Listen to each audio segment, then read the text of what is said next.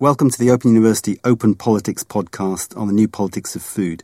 I'm Jeff Andrews and I'm joined by Sue Braithwaite of Slow Food UK and Kath Dalmeny, Policy Director for Sustain.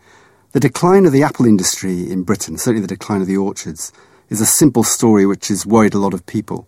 What I wanted to start by asking is how do simple stories like this have wider significance for our understanding of food, politics, and the way we live? Kath?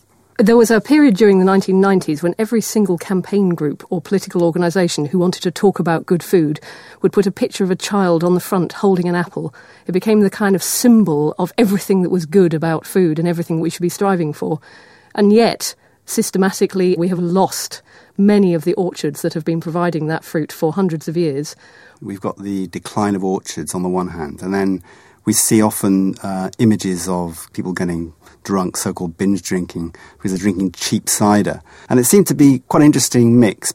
I think when you describe the image of binge drinking in the UK, we can look to the root of that for the economics of alcohol. And it's the stack 'em high, sell it cheap mentality that has happened with the whole of the food system, including alcohol and including cider. So one of the proposals in the new government is to stop below cost selling of alcohol, which I think can only be welcomed. Well, we should also be looking at stop below cost selling of milk, stop below cost selling of apples. We've squeezed the farming industry and artisan producers so hard that they can't produce good quality food so easily anymore. Sue, you're the coordinator of Slow Food's Ark of Taste. Could you just describe what that organisation does? The Ark of Taste starts as a catalogue of endangered fruits, vegetables, species, as a way of bringing attention to them and hoping to bring a resurgence in the consumption of them. But also, it is designed to drive economic change in the communities who produce those particular foods or food varieties. So is Britain in danger of losing its food heritage, would you say?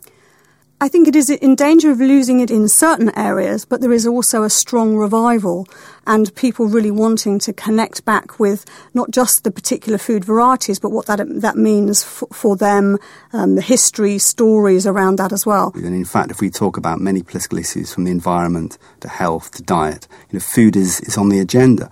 Uh, it also seems that there, there are new political movements around food that are emerging that don't perhaps fit easily within left and right constraints and boundaries, and indeed new political subjects. So there seem to be new political movements around food, would you say? The underlying move around food and the change which people want to see in the food system is, is certainly there, and it's not something that is aligned with any particular uh, political party and therefore it does have the hope of being a much more sustainable uh, movement and something which actually um, is becoming ingrained in, in the way people think about lots of different aspects of their lives. One of the interesting things about the new debate around food is that rural food communities and urban food communities now seem to have something in common. Absolutely. I work um, part time with a, um, a box scheme, a vegetable box distribution scheme up in Hackney.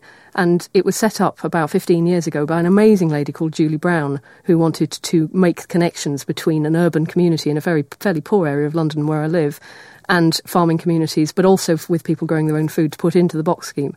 That's now, and I'm very proud to say, although I can't take credit for it, feeding 3,000 people a week. I see um, urban populations a lot in East London who have no shops because the larger supermarkets have moved into posher areas in wealthier parts of towns, effectively sucking out the lifeblood of those communities, leaving behind people with no shops and no shopping. But I also see rural communities who are suffering from fuel prices going up. In Norfolk, for example, where the fuel prices are such that it is no longer cost effective to deliver bread around the local area, so the shops do not contain bread.